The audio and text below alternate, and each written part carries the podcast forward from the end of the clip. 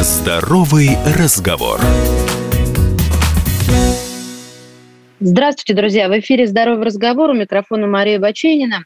Друзья, ежегодно 28 июля отмечается Всемирный день борьбы с гепатитом. Гепатит С – это вирусное заболевание, которое поражает печень человека.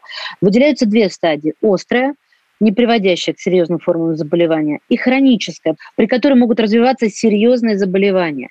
Именно сегодня мы говорим о гепатите С.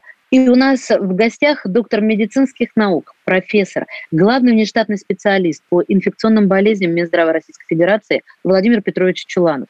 Владимир Петрович, здравствуйте и добро пожаловать. Здравствуйте, Мария. У меня вот такой первый вопрос. Я прекрасно осознаю, да я думаю, не я одна, что на календаре, как говорится, на повестке дня коронавирус. Но это не отменяет всех остальных не менее опасных заболеваний. Поэтому вопрос следующий.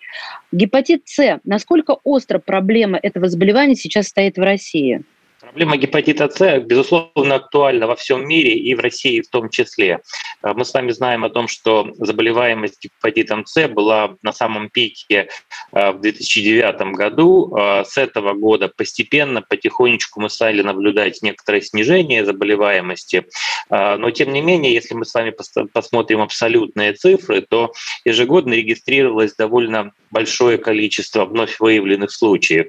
Так, например, в 2019 году было выявлено около 45 тысяч э, вновь выявленных случаев э, хронического гепатита С. Это, безусловно, э, большая цифра, и по некоторым оценкам общее количество пациентов, которые инфицированы вирусом гепатита С, составляет где-то от 2 до 4 э, миллионов человек в Российской Федерации.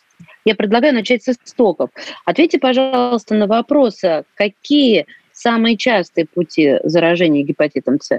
Вирусные гепатиты подразделяются на несколько групп. И вот вирус гепатита С и вирус гепатита Б относятся в группу так называемых парентеральных инфекций. Или говоря просто, это те инфекции, которые обычно передаются через кровь или э, при контакте с какими-то биологическими жидкостями организма.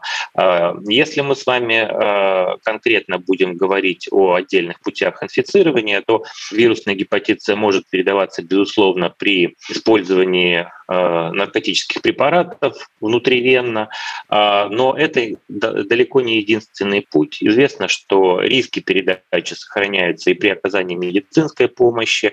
А, также вирусный гепатит С в небольшом проценте случаев но может передаваться и половым путем. А, поэтому вот э, контингент э, людей, которые имеют риск инфицирования вирусом гепатита С, далеко не ограничивается только, скажем так, а, популяцией э, людей, а, использующих э, внутривенные наркотические препараты. Ну, то есть я понимаю очень хорошо, о чем вы говорите. Раньше существовало такое предвзятое мнение, что гепатит С – это болезнь определенных слоев общества. То есть наркоманов, э, тех, кто ведет э, беспорядочную половую жизнь, а, то есть таких маргинальных слоев населения. Получается, на сегодняшний день этот миф уже разрушен, верно? Конечно, это далеко не единственные пути передачи э, вирусного гепатита С. Знаю, что гепатит С передается при пирсинге в тату-салонах. А кто еще находится сегодня в группе риска по гепатиту С?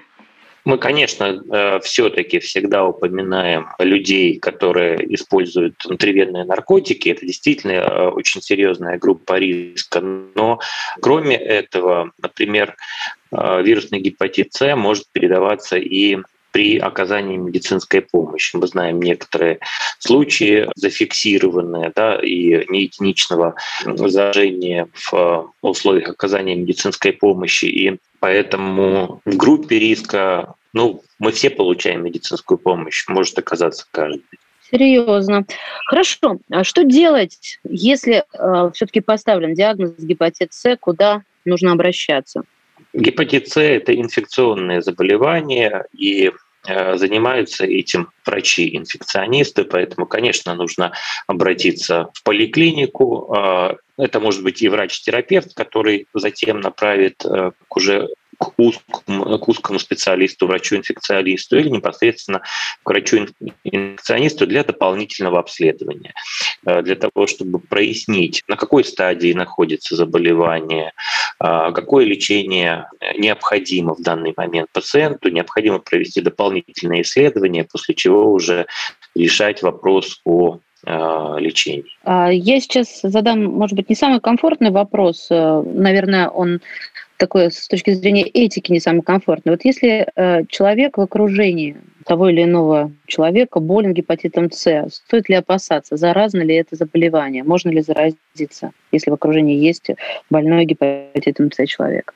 Ну, мы с вами уже говорили о, о тех путях инфицирования, которые характерны для гепатита С, и э, понятно, что гепатит С не передается там, при рукопожатиях, поэтому при обычных контактах риск э, передачи инфекции он близок к нулю, поэтому для окружающих человек который болен гепатитом С, не представляет опасности. Теперь о лечении хочу уточнить у вас. Какое лечение назначается в нашей стране в России при гепатите С и какова его эффективность? А, в Российской Федерации, как и во всех странах мира, в общем-то, пришли к тому, что наиболее а, эффективным лечением является использование препаратов прямого противовирусного действия. Они, конечно, были доступны не всегда. А, это такие препараты, которые были разработаны в последние пять 10 максимум лет. А, ну а в активную практику они вот входят э, последние годы все больше и больше. Конечно, э, возможности сегодняшние коренным образом изменились. Если мы заглянем в недавнее прошлое, то с тех пор, когда э, лечение гепатита С было не столь эффективным, за ним закрепил, закрепилось э, миф о том, что это неизлечимое заболевание. Ну вот э, это действительно сегодня миф, и э, мы имеем очень эффективные средства, которые позволяют вылечить абсолютное большинство пациентов за короткий срок, там, скажем, в 8-12 недель. Владимир Петрович, скажите, пожалуйста, а каковы возможности снижения цифр, которые вы назвали, то есть снижения заболеваемости, снижения смертности от гепатита С в России, но, естественно, с точки зрения государственной политики? Что делает для этого государство?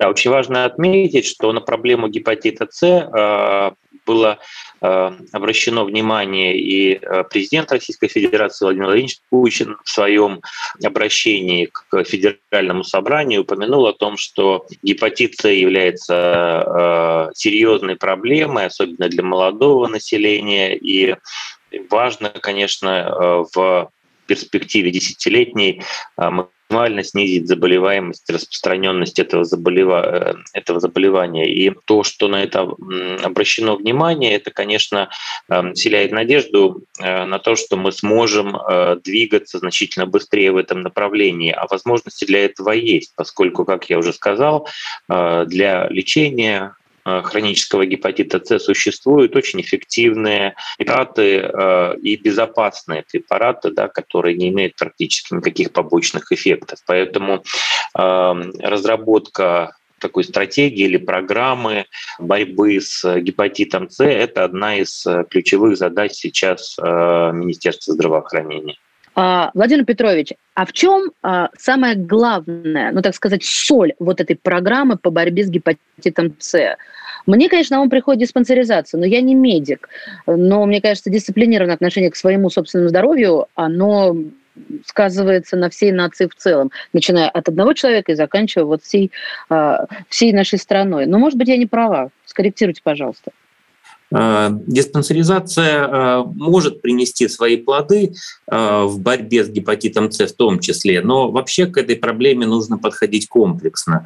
Я упомянул лечение. Действительно, лечение очень важно, потому что пациентов у нас, как я уже сказал, довольно много, и сегодня мы имеем инструменты для лечения, поэтому это необходимо, безусловно, делать. Поэтому нужно спланировать необходимые программы такого лечения и поэтапно их реализовывать и на федеральном уровне, и вообще в субъектах Российской Федерации. Но кроме этого, конечно, нужно помнить и о выявлении тех людей, которые инфицированы, но пока об этом не знают, потому что известно, что гепатит С — это заболевание, которое протекает с, небо... с малосимптомно, то есть оно практически может не проявляться, и поэтому важно его своевременно выявить. И вот здесь э, диспансеризация, о которой вы сказали, она могла бы помочь, если, например, в программу диспансеризации а, было включено обследование на гепатит С. А, конечно, нужно обратить внимание и на профилактику распространения инфекции, то есть профилактику распространения в группах риска, на инфекционный контроль в медицинских организациях при оказании медицинской помощи, которые бы позволили снизить до минимума риски передачи инфекции. Спасибо большое. Друзья мои, еще раз представлю с удовольствием нашего гостя, доктор медицинских наук, профессор, главный внештатный специалист по инфекционным болезням Министерства здравоохранения Российской Федерации Владимир Петрович Чуланов. Спасибо большое и до свидания. Эфир подготовлен при поддержке МСД Pharmaceuticals. Здоровый разговор.